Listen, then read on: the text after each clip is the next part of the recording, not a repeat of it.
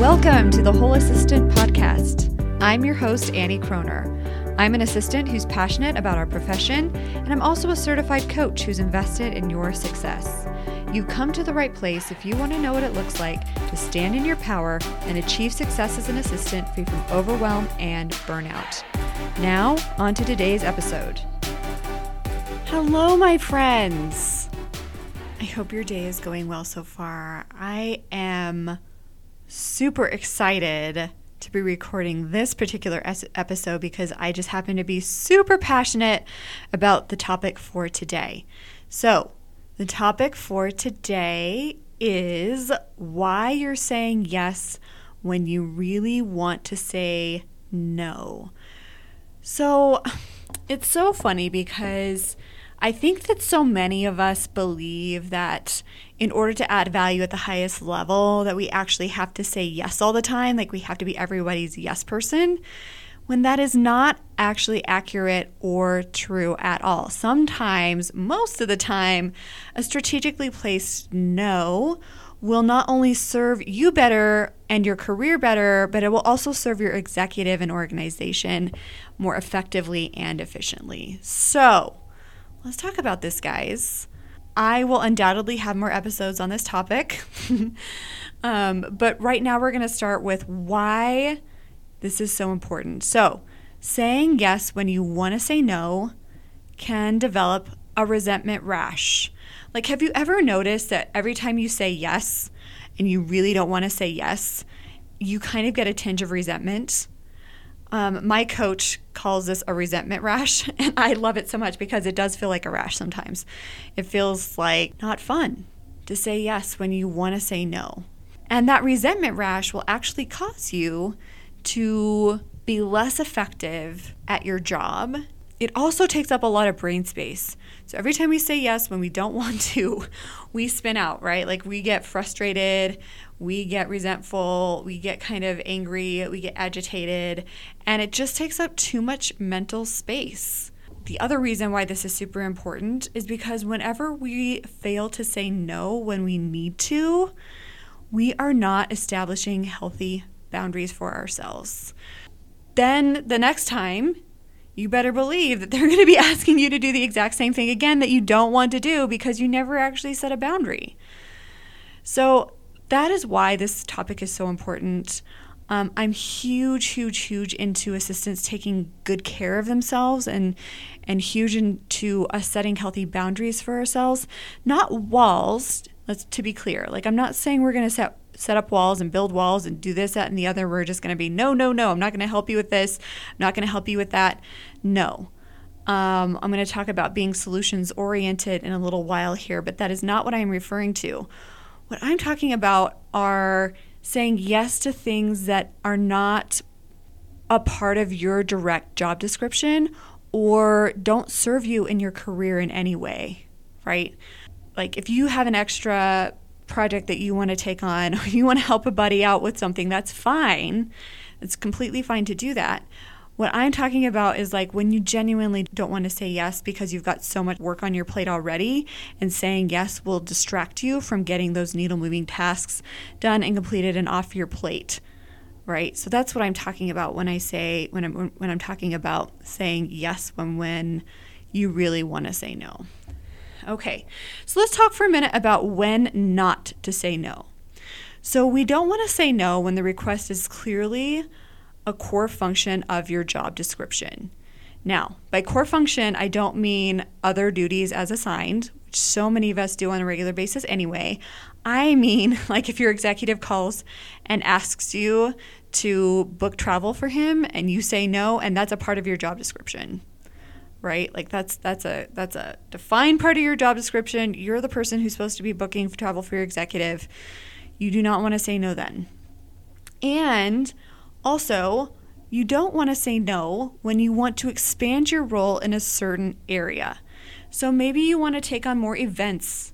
That would be a good example of when you don't want to say no. You want to strategically say yes because you want your role to expand in that area. You want to expand your expertise.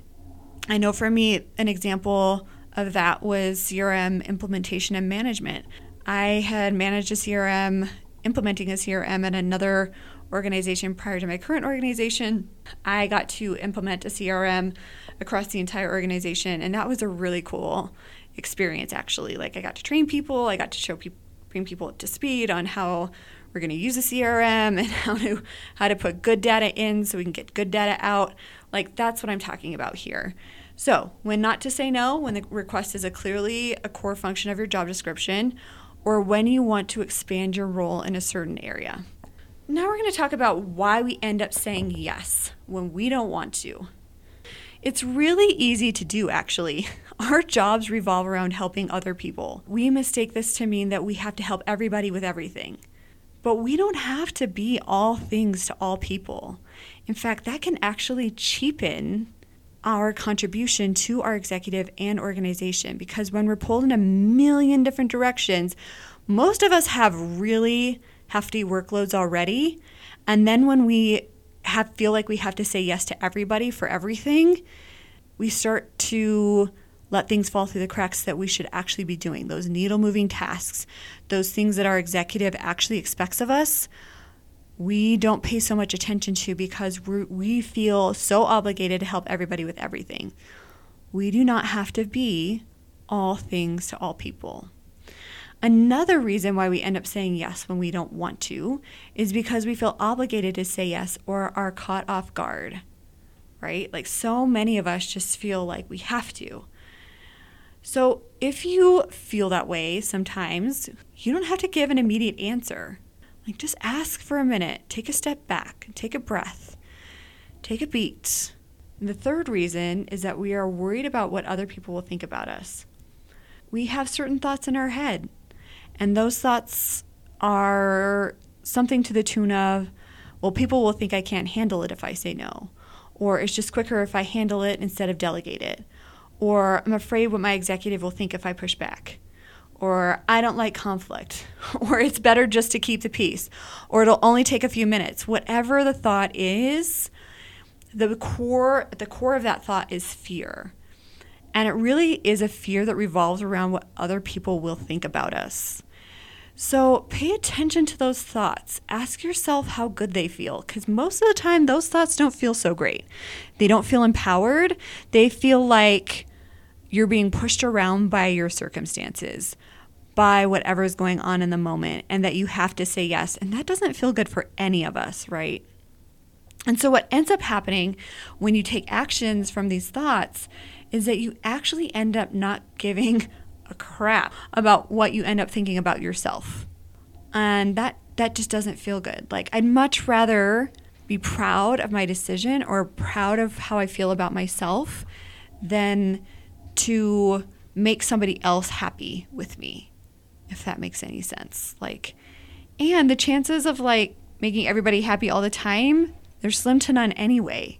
So we want to show up at the highest level for our executives. We want to provide quality work, but we want to do that from a place of abundance and self sufficiency, not from a place of needing to people please somebody or make everybody around us happy.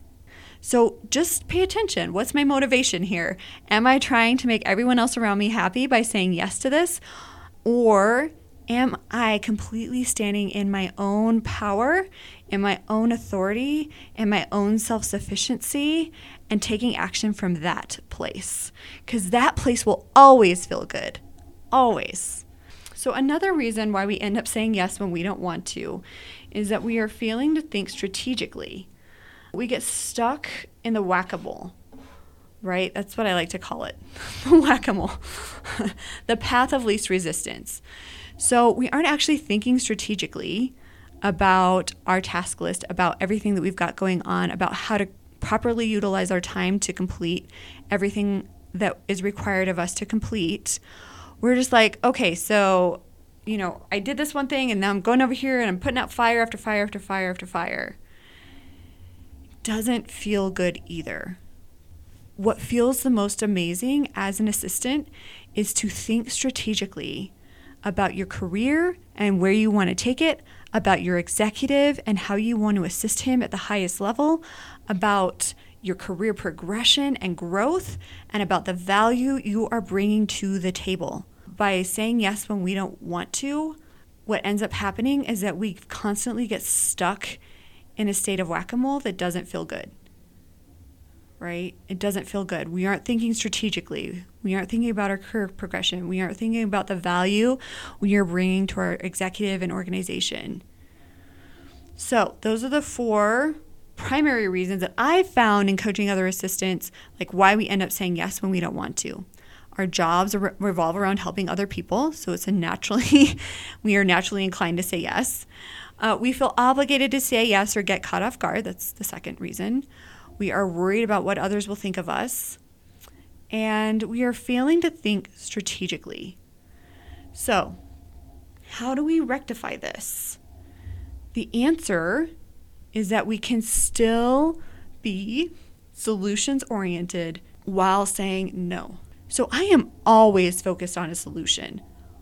Always. So even if I have to tell somebody no, I'll be like, well, I can't help you with that, but have you considered A, B, and C? I check into this resource, this resource, and this resource. I am always looking for solutions, regardless of whether or not it's my job to do so for that person. Always, always, always. So, that is one way in which we can still say no. We can still set that boundary but we can be totally invested in them finding their own solution or empowering them to think of their own solution. And I love this so much because so often people will come to ask you for help because they know you know what you're doing. They truly do. And sometimes we can get kind of intoxicated by that. And sometimes we can let that take over and feel flattered. And that's the reason why we feel so obligated to help people all the time and to directly help them when in fact like you're the person that knows everything so you can empower that person to take the action they need to take in order to come up with their own solution right so just bear that in mind too and just also pay attention to yourself like am i saying yes because i like that feeling of like being the go-to person for everything of being that person who knows absolutely everything about the office that person who knows the proper vendors to go through, the proper avenues to go through, everything? Or am I saying yes because it is the highest value add for my executive and organization? And we can still be solutions oriented for everyone. I love this. I love this so much. So I'm constantly thinking of ways that I can help people without actually having to do the work myself right? So part of this, like I, I just gave the example of implementing the CRM, I would have people come to me and ask me to like pull reports for them, and I'd be like, sorry, that's that's so and so's job to pull that report for you because of A, B, and C. I could have totally pulled the report, but that would have been training them that I was a proper avenue for them to go through when I wasn't. There was somebody in the line of command that I'd already communicated with everyone. So and so is your person, so and so is your person, so and so is your person to go pull those reports. People will often go to the person with the most knowledge. So su- be super flattered. Yes, of course, I'd be flattered. Be flattered, take the compliment, and then point them in the right direction towards their own solution. And one last thing so many of us don't have any framework for how to say no right? Like we don't we don't have a framework for how to say no. So I actually heard this on Amy Porterfield's podcast a couple of years back, and it was the most brilliant thing ever. It's my favorite way to say no. And it's kind of a solutions oriented way to say no. and I love it so much. So, this actually comes from Michael Hyatt, um, who Amy Porterfield referred to on her podcast. And it's the affirm, deny, affirm method. So you want to start out with like a positive affirmation. Oh, thank you so much, Sally, for inviting me to participate and for asking me to um, bake something for the baked good sale for my kids' school. That is so great. Thank you so much for reaching out to me. And then a deny. Unfortunately, I've got some, too much going on, so I'm going to have to say no. You give a very clear no. So it's affirm, deny, very clear no, and then affirm. But please keep me posted. Let me know how it's going. Let me know how much money you raise. I'd be really eager to hear. Right? So simple. Affirm, deny, affirm. So if you need just a framework for how to say no, there you go. Most of us struggle with the thought component, like those thoughts that I went through a little while ago about what other people think about us. but th- that is a very clear and concise way to give a very clear no. And it's so funny because occasionally my executive will email me and he'll be like, help! Because he doesn't know how to say no to a person who's requesting his time, who wants to pick his brain for something. He's just got too much on his plate to deal with those type of requests anymore. And so be like, help. And I will I will draft a pretty email. I'll send it back to him. He'll send it out directly to the person. He'll be like, this is great. And it's always like an affirm, deny, affirm using that framework for saying no. So you can still be solutions oriented. You can still want the best for the person. You can still be invested in their success without actually having to provide a solution yourself. Okay, my friends, that is what I have for you today. Be intentional, be whole. That's all for now. I help assistants apply the concepts I share on this podcast. If you're ready to take your growth deeper and you're curious whether working with me in a coaching capacity is right for you, please email me at Annie, A N N I E, at wholeassistant.com to schedule your complimentary discovery call.